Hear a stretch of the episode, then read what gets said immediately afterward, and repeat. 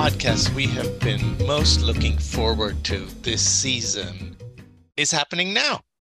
And it is with the wonderful, amazing Melissa Butler from White and Case. Now, we love all of our guests, or we wouldn't invite them.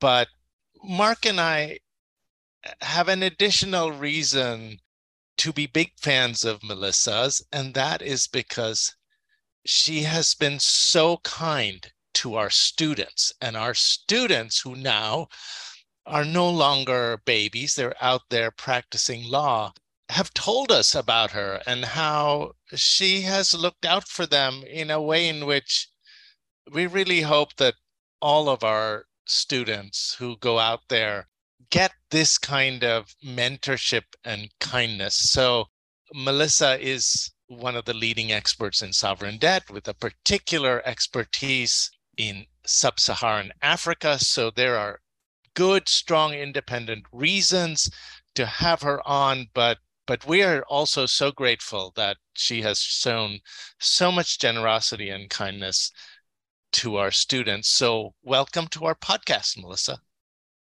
Oh, thank you, Mitu. That was a very kind introduction. Um, no, I look it, it, everything positive you've said. I could say right back to you um, about what I've heard about you and um, and and what you have done for people. So obviously, uh, we're in good company. well, thank you for that. That that more than anything for us, I, I, is that our students get to see how fun and exciting this field is. So, Melissa, there is so much going on, and you are on the front lines. I'm wondering if you can give us an overview of what's happening in Africa with sovereign debt. Mark and I have worked now for multiple decades on sovereign debt matters uh, with some of your wonderful colleagues like Francis Fitzherbert and Ian Clark over the years. And Africa is usually just a, a side note, if at all, uh, mostly because of its bilateral debt. But this time around, they have a lot of bond debt and they have different types of bond debt. They have domestic bond debt, they have foreign bond debt, they have syndicated loans, and uh, complicating all of this, they have Chinese debt. Uh, I am noticing they have arbitration claims. So, th- what is going on in Africa, and is it different from what we've seen in prior sovereign debt crises? So let's start with that. And then mm-hmm. we have so many questions ranging from preferred creditor status to domestic foreign to syndicated loans and on and on and on. But we'll mm-hmm. let you set the agenda. Oh, thanks. Thanks, Mitu. Yeah, sure. You know, absolutely you're right. I mean, look, there's a lot going on right now um, with a number of different countries, right? And it's um, it's kind of the epitome of the perfect storm, you know, with um, uh, you know challenging macroeconomics and then covid and then the russia invasion of ukraine you know causing a massive increase in commodity prices which you know is in theory good in some jurisdictions but in practice actually not really. Um, and has really kind of created incredibly challenging um, macro and, and, and fiscal uh, situations in many if, if not most countries in africa. Um, and I think the challenges with each of them are surprisingly you know very different. As you said it's a it's a very complicated landscape here. Um, and uh, you know i think uh, you know the, the differences between for example what's happening in nigeria versus what's happening in ghana versus what's happening in south africa versus uh, zambia uh, they're all actually you know very different. While they kind of seem i know i know everyone likes to talk about africa like it's one place but um but actually the the, the situations there with respect to the debt and their economic situations are are incredibly uh, different um, and require really you know tailor-made solutions you know some of which people have been working on for years right? Um, i think you know Mitu that uh, you know we have for uh, zambia uh, in connection with its debt restructuring. Um, which really commenced in, in mid 2020 with the um, decision to apply for DSSI relief. And uh, you know, here we are. Uh, I don't think anyone would have thought that that we would still be working on this in in 2023. Um, but nonetheless, uh, uh, that, that's where we are. And I think um, the, the, it, it completely is uh, evidence is what you said, the complicated nature of, of what is happening here and um, the challenges and, and trying to find a solution that, that works for everyone. You can, know, can you, um, sorry, Melissa, can I, yeah. can I there's so much here and i was hoping i could get you to elaborate a bit on some of those challenges in in the mm-hmm. context of zambia to the to the extent you can um, there are so many different aspects of this that we want to talk to you about but i'm hoping you can kind of frame uh, the the difficulties for us and explain the contributors to to what has made this such a, a time consuming and, and complicated process yeah. Well, look, I think obviously the as Mitu said at the outset, you know, the the number of different creditors, right, and di- with different interests. We've obviously got you know three billion dollars worth of uh, uh, U.S. dollar bonds outstanding, um, significant official uh, creditor debt, uh, a, a, number of commercial loans um, that are all kind of slightly structured differently. Some of them having you know ECA insurance some of them having you know it, uh, other kind of uh, guarantees or something and, and everyone is is kind of in a different position um, obviously china having a large position um, uh, as well um, but nonetheless you know kind of uh, helpfully china taking a role um, a, a, leadership role in connection with the uh, common framework agreeing to co-chair that with with france um, so so discussions there you know i think we had a lot of optimism that uh, that that that, um, what people you know everyone was kind of trepidatious with the large exposure to China, what that might mean uh, for the restructuring, and I think we were very optimistic, um, at least in the beginning. I think uh, you know it's it's gotten more complicated now in the sense that it's just I think hmm, I don't want to say this. I you know fundamentally I think what's happening here is that Zambia has done everything that everyone has asked it to do, right? Um, it has, it, you know, applied to the IMF for the program, worked through the program. By all accounts, from the IMF's own reporting, Zambia is doing everything. They're on track. You know, we've got the first review coming up April, May, but I think think there's any concern that they're going to be on track with everything. Um, you know, they have uh, endeavored to be open and transparent and communicate with everyone. Um, and they've suddenly found themselves here in the middle of a situation where uh, you know you're kind of seeing pot shots being traded between uh, some you know Western leaders in China that that that really you know put Zambia quite in the middle. Um, and I think that they're not really sure what to do next because the the the reality is is that they are really struggling um, as a country and they need this restructuring to be resolved. I mean, this is real people with real challenges that are being Im- impacted by this right now. And I think that what we're seeing here between, um, you know, China, who who is making an argument around uh, the MDBs being excluded from the restructuring, which is obviously kind of the, one of the core principles of how debt restructurings have worked, um, and obviously the MDBs uh, not accepting of that position um, is is kind of created a bit of a stalemate right now, and we think we we really need them to resolve that at a geopolitical level, um, outside of the context of Zambia's debt restructuring. Right. at this point, people just need to come to the table and uh, and, and get a deal done. Melissa, could you um, explain a bit more just the basics of what we're talking about here with respect to the MDBs and the Chinese view. So I, I assume when we talk about MDBs, we're talking about the multilateral development banks, and that includes, and please correct me, the World Bank, mm-hmm. the IMF, but it also includes well, it might or might not include a lot of other regional uh, development banks like uh, the African Development Bank, maybe, maybe not.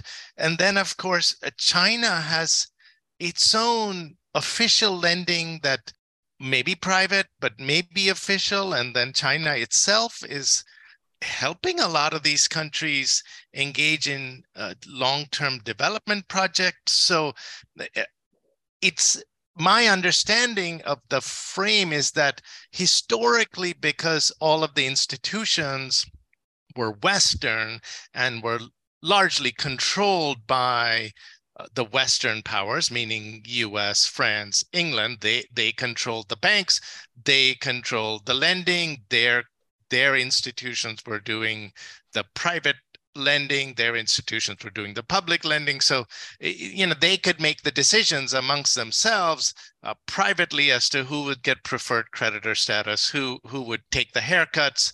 Uh, but now with the chinese involvement you it's no longer this tiny little club. And so these the old informal norms about who's preferred and who's not i imagine have completely broken down and nobody's mm-hmm if you have no clear rules this can't work. Is, is that one of is that what you're saying? That basically we, we we're not prepared for this yeah no i mean I, I think that that's fair and i think look like i said i think there's arguments on on both sides right? I think um you know i mean the traditional argument for preferred creditor status for mdbs which as you said yeah it, it, just to clarify you know the world bank imf um, and the, the type of um, you know large uh, treaty-based development banks that that typically provide development and concessional financing um, act as a lender of last resort.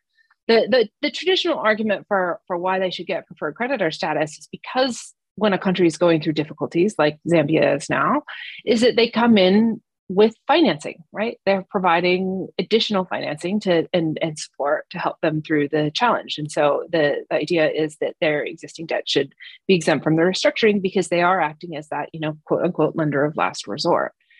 Um, so so there is there's a policy reason, there's value in that, right? It wasn't it wasn't simply because there was a kind of a club who decided to sort of come together and say, "Hey, we're you know the only guys on the block, so we're going to make these rules." I think that there is value in that. It's still today. Um, you know, I do think uh, you know the we are seeing a proliferation of you know uh, quote unquote. Uh, multi-development banks and, and we can we can talk about that uh, slightly separately because I think there's some some interesting dynamics going on there. Um, but you know the the core kind of uh, value add from the IMF and the World Bank is is definitely still there, right? I mean, there's no question that Zambia would not have made it this far without their support, and I know that they're extremely grateful for it um, it, the challenge I think with China is that obviously they're kind of they're looking at this and, and perhaps questioning you know some of you know the, the scope of the preferred creditor status and and you know whether that's still legitimate or you know whether or not in some cases there should be some debt um, that is in, incorporated into the perimeter of the restructuring.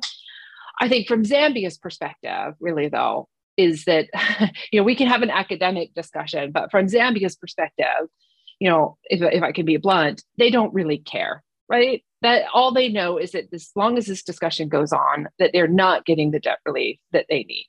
And it, it just, it, it, it can't, it's already been almost three years. This can't, you know, kind of evolve into an academic discussion about you know these kind of priorities right now like people just have to sort of put that aside or put that on an agenda for another meeting or discussion in a different context or in a different um, you know more appropriate setting but it shouldn't be fought out in the context of of the real world relief that zambia needs right now.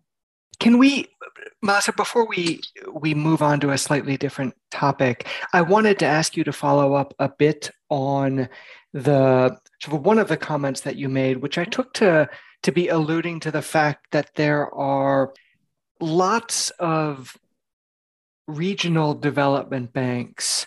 So, I mean, one one way to view the the conflict between China and the traditional MDBs is as a fight over whether the traditional MDB should get preferred creditor status. But there's this different angle in which maybe preferred creditor status should be expanded to a much wider range of institutions, mm-hmm. including regional development banks. And so I'm wondering if you can elaborate on that a little bit. Yeah. is, is that a direction that you think uh, things are going to trend? Well, it's I think it's a really interesting question actually, and and I think in terms of whether you widen preferred creditor status, I actually think the answer is no, right? I think the IMF has made it very clear um, that they do not think that that certain banks that operate as regional banks should uh, be given preferred creditor status in the context of a debt restructuring. I mean, some of this kind of depends on on what you mean by you know quote unquote preferred creditor status. Here, I'm talking about it in terms of uh, being outside of the perimeter of a debt restructuring, but sometimes in other contexts it can be used to mean things like you know getting uh, tax relief or you know certain exemptions from from local domestic laws, which I think that is a, a different uh, type of preferred creditor status. But um, here, I think the IMF has made it very clear that they think you know certain regional development banks, um, particularly those that are characterized by having uh, any kind of private shareholding, um, should not. You know, basically, uh, you know, in, in you know, the, the IMF is still willing to lend to countries if they're in arrears to those institutions, right? So basically, meaning that they don't need to um, get out of arrears in order to have an agreement with the IMF. So, so that would you know lead us to believe that they don't believe that those entities have preferred creditor status, which you know again, it on, on the one hand, you know there it, it, that that is very logical and I think makes a lot of sense. Um, you know that that we can't kind of keep growing and growing the pool of entities that have preferred creditor status. But on the other hand, um, you know, some of these institutions are playing right really important regional uh, roles, and um, you know, are, are are supporting the countries and the industries in in in the regions in which they operate. And many of these these institutions are actually getting funding and, and financing from the IMF and the World Bank, right? Evidencing further the fact that they're seen as having value um, in these areas so so but but unfortunately the, the the challenge these guys have which many of them have is that they're not um you know they don't have the financial backing. The oftentimes their shareholders are are the countries that are in trouble right? You know their, their shareholders are not the us and and um, you know the, the, the european countries that that support you know the imf and, and the world bank. They they're countries that don't have the financing to support uh, to continue to, uh, to to fund cash in as and when required, um, and so they have to they have to borrow, and they have to borrow at very high rates, right?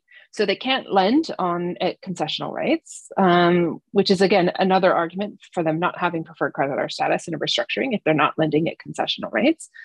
Um, but but I think that there really needs to be a holistic look at this, right? Because again, what, what is the role of these institutions um, that are, as I said, receiving financing and other support from the IMF and World Bank if they're not to to also you know kind of get the the, the exemptions and the preferred creditor status in a debt restructuring. And I think it's I don't I don't have a solution here. Um, I think we're just seeing it as, as a real challenge um, and a real problem that um, you know that that that it's it's a very you know the the not you know as we said the the the situation we're dealing with here is not in one country. It's the whole region that is suffering. And so obviously the regional institutions are going to be suffering too. And if they have high exposure to some of these uh, countries then that's going to you know people need to, to to think about what to do with those organizations as well. So melissa i i'm i want to move on to asking you about the climate connection to the uh, African debt restructurings. But uh, one last question on Zambia, and I'm not sure uh, you you can answer this given your involvement, but I'm going to ask it anyway, and you can just tell us to pass. But I'm wondering about actually two two things. One, it seems to be that the financial press has sort of moved on to being more interested in Ghana and Sri Lanka and other other restructurings. And it's almost as if Zambia is all uh, solved. But then when you look at what's happening in Zambia it doesn't seem to be solved at all. In fact I can't like they don't seem to have gotten really any relief. Um, I mean they've gotten an IMF program but so it reading the press, I'm a, a, little puzzled that we have the Western press mm-hmm. at least seems to have moved on a little bit uh, from from Zambia, and then there were these very high-profile visits of Western leaders. I mean, Secretary Yellen in in particular, I remember to Zambia that strikes me as a uh, unusual and b significant and i'm wondering if you can tell us a little bit about what the what prompted that level of U.S. administration uh, involvement? Because I mean, from my my little understanding of this world, it's pretty hard to get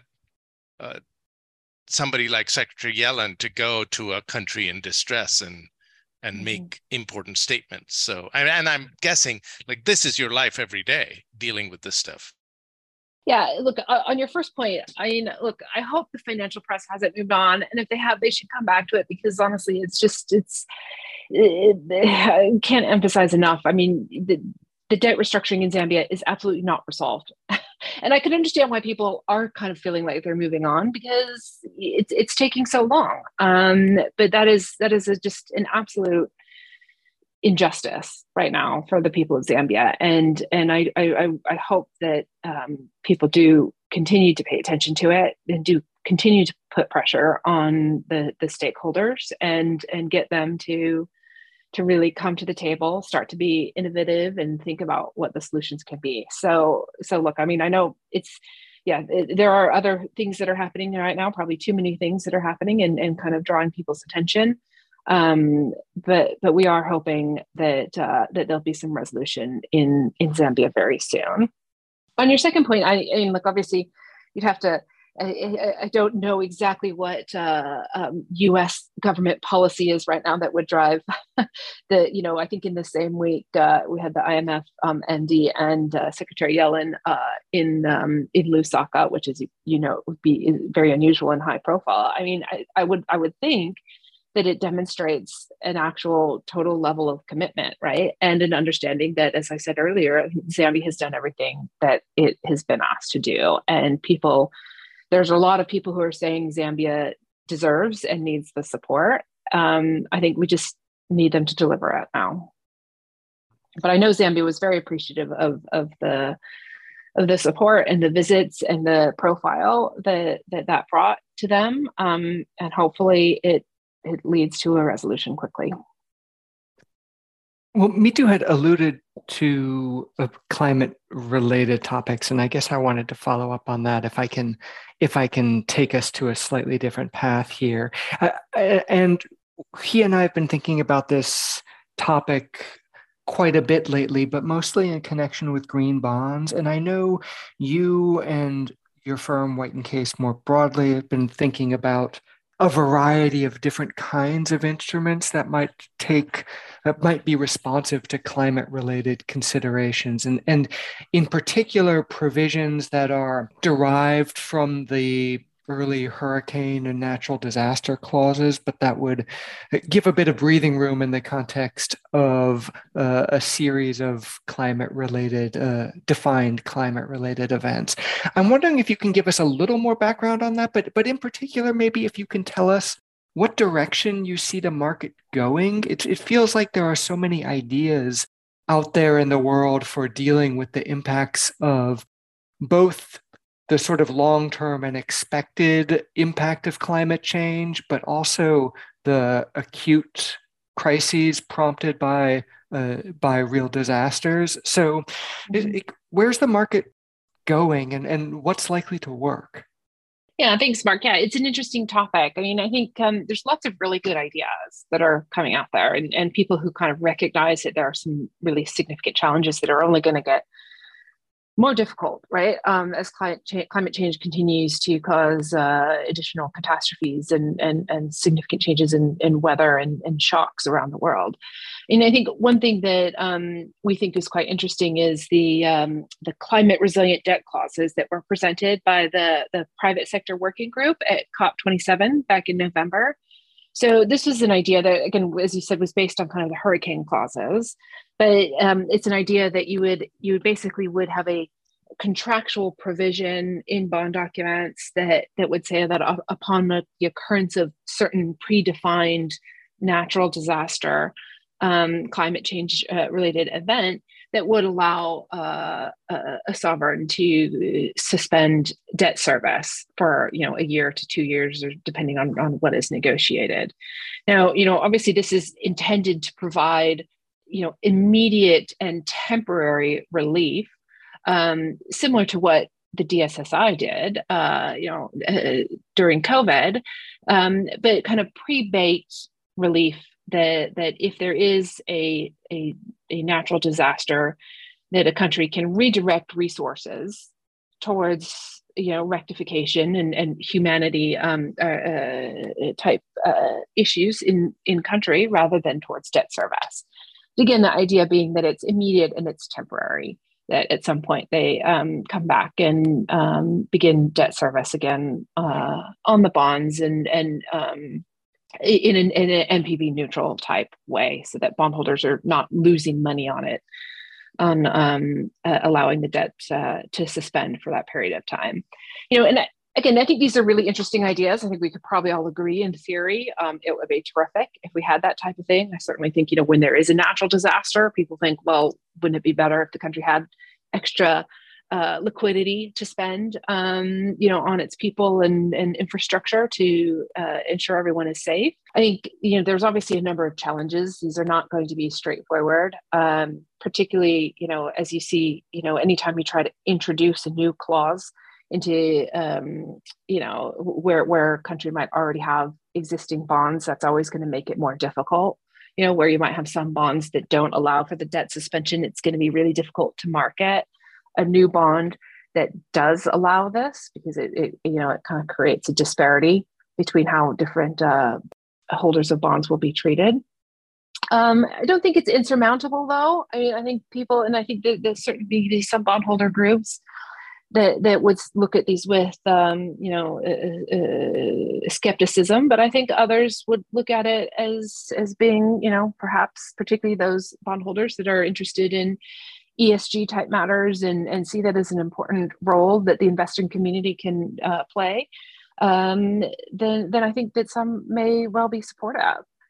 Uh, I think it does create an interesting opportunity when, for example, you know, you are doing a debt restructuring of the full amount of uh, a country's outstanding bonds, because that's an opportunity, obviously, to introduce clauses like these, because there is no disparity um, uh, in the outstanding debt because they would all have the same terms. So, so it'll be it'll be interesting with all the different restructurings going on right now if anyone is able to successfully include these in their bonds. So that's uh, you set up exactly what I wanted to ask. In fact, you almost asked the question, and in the context of the restructurings that are going on now, such as uh, Zambia, but also Ghana, Sri Lanka, uh, Pakistan hasn't started restructuring yet, but it seems likely that they will need to, and their their their problems seem to be very directly caused by climate events. Is there talk that that the new restructured documents will contain these kinds of climate resiliency clauses that sound uh, to me very much like a version of force majeure clauses. And i'm wondering a whether there there is talk about how we should use the restructuring context to do this which uh, i find uh, i know this is what happens in practice because we have seen many times that the innovations occur in the restructuring context and not in the fresh issuance context. But it's a little puzzling from the perspective of these are, in fact, the weakest countries and um, probably the ones most worried about penalty from the market for using new clauses, yet they're the ones most likely to innovate. So all of that boiled down, uh, is are we moving towards force majeure clauses and are we going to see it in the restructuring? And one more thing to add i'm so sorry i'm i'm using this opportunity to ask three questions and preempt mark from getting to ask his questions. So it, it's um, are bondholders asking that they have some approval rights before these clause clauses come into play or are they supposed to work automatically your first question around the kind of eh, are we moving towards some force majeure? I mean, look, I think you don't who knows really whether i mean we are starting to see it right we do have some of these like hurricane type clauses in, in um, barbados and, and and others that, uh, that that we do see i think I think we probably will start to see uh, some increased traction on these, but again, very much tightened around a predefined set of parameters, right? So, so um, you know, usually, you know, potentially with some kind of third party who who is able to kind of say, yes, we agree that this is the type of catastrophe that um, uh, that would uh, trigger the clause. So, so I think kind of like with CACs, right? Um, it took a little time, but you know, kind of the market moved in that direction. I think you probably will start to to see this um, a little more often. I think we just, you know, kind of some of the technology needs to be worked out a little bit in terms of how exactly uh, that the, they're going to work.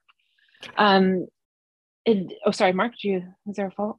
Well, well, I didn't want to. I w- didn't want to interrupt, but I I do have a question about implementation. If if now would be a good time to ask it. Mm-hmm. Mm-hmm. I, I mean, the question really is: Is it possible to do this outside the context of a of a restructuring? Since you know, one of the things that that happens when you pre-bake a, a, sort of a little mini reprofiling into a bond is that I would imagine holders of that bond start to worry that to the extent one of these covered events happens, all they're going to do is, you know, free up some fiscal space for holders of the old bonds without the clause to get paid. So, is that concern significant enough that realistically this is only going to happen when a, a country is in a, a restructuring stance and is effectively swapping out the whole debt stock? Or do you think we can see innovation outside that context? Yeah, I mean, look, I think there's three different ways these types of clauses could get put in. Like, right, one is in a in a restructuring context when you're swapping out your entire existing uh, bond portfolio for for new debt. Um, another would be when you're doing a new issuance, right? So you're just accessing the the the, the primary markets in the ordinary course. Um, and then the third would be to do a consent solicitation to add the provisions to an existing series of bonds. Um, so, so there definitely are. If, if, if a country wanted to to implement these, there definitely are a number of ways that they could do this. Um, that you know could be quite uh, interesting um, and be effective.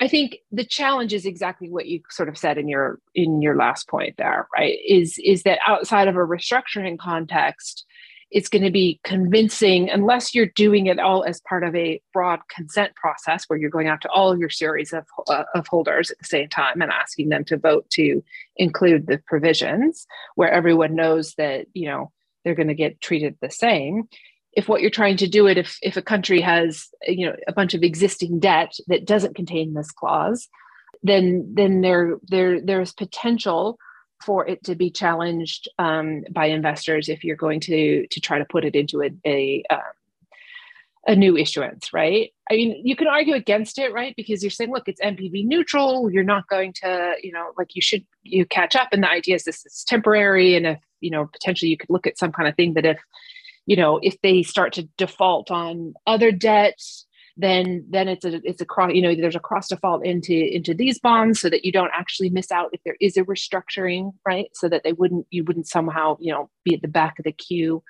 if they did start uh, restructuring other debt and you know nothing left um, in the coffers by the time your turn came up. I mean i think there are ways if people people want to be thoughtful and want to innovate i think they can right? Um, i think there's a lot of really interesting stuff here and and it's really just a question of of of whether you know the markets can kind of think uh, through these uh, a little more thoughtfully. And and sometimes you know it takes the first one to do it and then and then others can follow.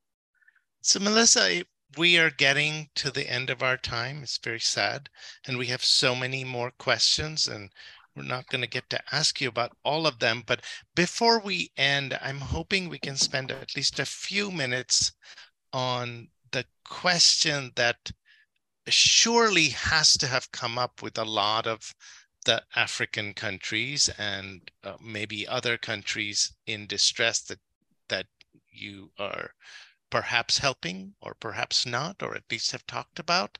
And this is the question that i have found arising in a number of recent crisis situations which is can we and we being the country, can we tap our diaspora?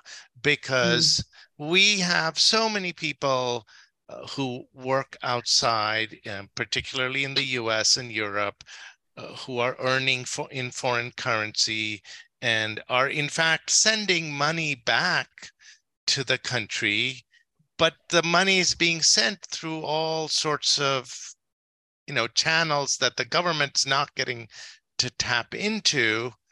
How do we set up a mechanism by which we tap into the funds from the diaspora? And I'm wondering if you can tell us about this because my reading of the press, and I remember this also from Greece in 2012, was that there's initially a lot of excitement and they think, oh, we'll do a bond issue for the diaspora in the US and we'll, we'll do, the, we'll have some direct deposit scheme for them to give us money. And it, and then they spend many months on it and then it crashes and burns and and nothing happens and uh, mm-hmm. do, do you see this do people talk about this or is it only in the world bank imf circles that they periodically get enthusiastic mm-hmm. and is is there is there i mean some countries do succeed at doing this can we figure out a way to do this or am i just off on some academic uh, tangent no, you're definitely not on an academic tangent. Um, it is a good idea that a lot of people have thought about, or at least in theory, it's a good idea. A lot of people have thought about it um, and have attempted to do it. The only country, and I know you've covered this previously on podcasts, the only country that has ever really successfully done it is Israel. Um, you know, with, a, with an SEC registered program um, that kind of churns out uh, a number of different uh, types of bond products targeting the diaspora.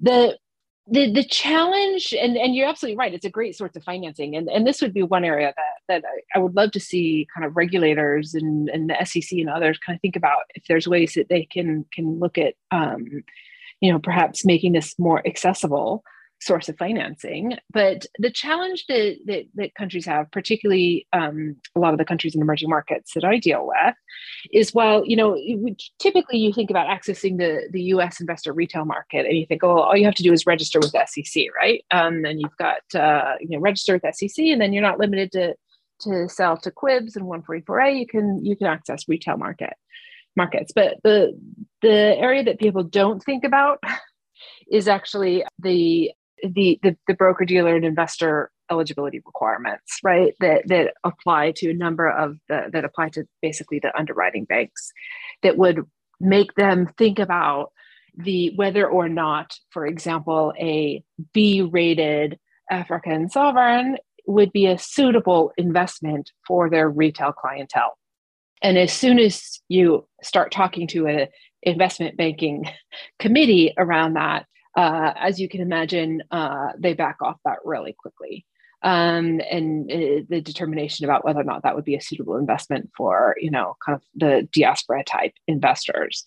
Um, and it's really unfortunate, right? Because because you do see, you know, a lot of this financing that's available. I mean, I think even more unfortunately, um, I, I, think I said that Israel is really the only successful uh, example that I'm aware of, but we have seen a number of unsuccessful examples, right, of countries that have tried um, and you know targeted the diaspora and have either um, you know gotten into trouble or you know have kind of otherwise had to pull back from their efforts because it is unlawful to to sell securities in the U.S. without uh, you know, without a, a, registration statement or an exemption therefrom. So, um, you know, and it's not something that the SEC takes lightly, especially when you're targeting, um, you know, uh, retail populations. So it's a very tricky area of law, and it means that it's an untapped source of financing that that I think, unfortunately, would be an excellent resource for a number of these countries, but the there's just too many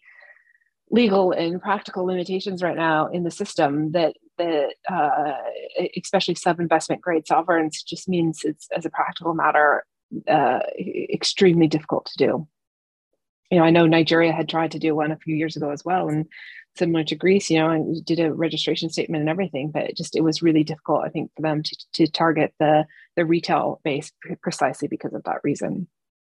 Well, Melissa, as we as we wrap up, I'm wondering if you can answer a question that I know is going to be of sort of a special interest to our students, um, and and probably to some other listeners too, but but especially to our students. And I'm I just I'm hoping you can tell us a little bit about how a a U.S. trained lawyer winds up doing fancy international sovereign debt work housed in London uh, at a, a, global firm, obviously.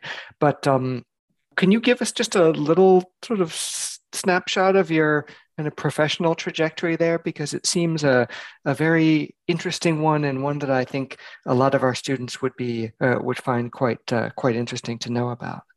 Mark, we should ask how we can go and live live the kind of glamorous we have to we know we know Melissa that does. we know the answer to that question you have to work harder than you or i are willing to do oh no no, oh, no. you know you guys you know i had a professor in law school who said to me that what did he say that the uh, a students become professors the B students become judges and the C students become millionaires. So uh, I think that you guys were probably uh, definitely uh, the, the smartest kids in your class um, and, ended up where you're supposed to be.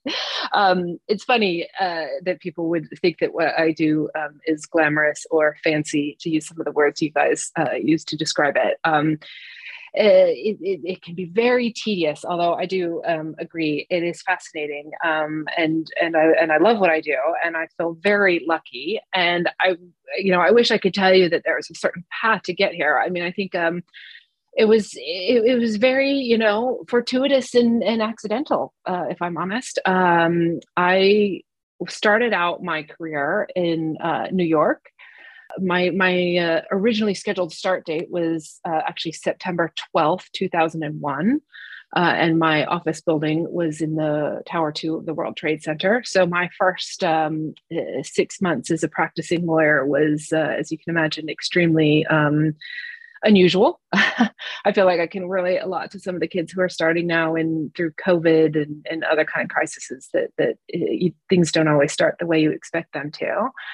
Um, but no, I worked in New York for five years. Kind of, you know, the most exotic place I would go to on diligence trips would be, you know, Ohio and New Jersey, and you know, and at some point I'd always wanted to live abroad, and um, you know, I kind of I, through a number of series of events, I found my way to White and Case and the the first week on the job, Francis Fitzherbert Brockholes, who, who Mitu knows, um, told me to get a visa to Kazakhstan, which was uh, you can imagine after um, not really having gone anywhere else, it was very exciting. And then a couple months in, I had to get uh, to go to Nigeria, where we acted for Guaranty Trust Bank, which is the first Nigerian bank to issue a bond in the capital markets um, and uh, the first Nigerian entity at all. They even they issued before the sovereign came to the markets, uh, which is which is quite an unusual way of, of going about things.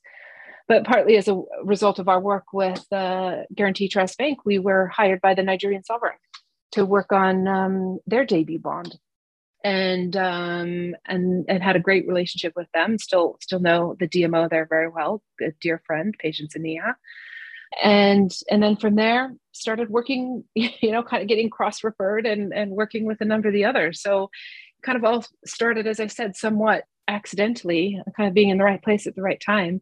Um, and and very much just i think you know to your students saying you know yes to opportunities as and when they arise. Um, and and uh, you know looking for uh, for opportunities to see the world and travel if that's what you're interested in. Well, thank you so much, Melissa. This is this has been so fun, and you really are one of the nicest, kindest, and smartest people in the business. So I was thinking as you were talking, and the the way in which you talked about Zambia, if if I were a country in distress, I would really hope that I would have counsel like you, who who genuinely cared about getting me out of trouble. But thank you very much. Unfortunately, the result of this podcast is going to be that every single student with an interest in sovereign debt is going to be beating down your door. And I, I remember a long, long time ago when I was very junior and our dear friend Lee Buchheit had the kind of uh, status that I suspect you have these days, uh, we would have to, like, it was impossible to get on any of his deals because he was the one person who wouldn't be nasty to you and wouldn't yell at you and actually put you on cool things. But the result was that we had to resort to all sorts of techniques like bribing the assistant to put our name on the appointments calendar and all sort, sorts of things. But um, that's that that is probably already happening to you or it lies in wait. But we're so delighted that we got to have you on the podcast so thank you again. No problem. It was absolute pleasure to speak to you and mark. Thank you very much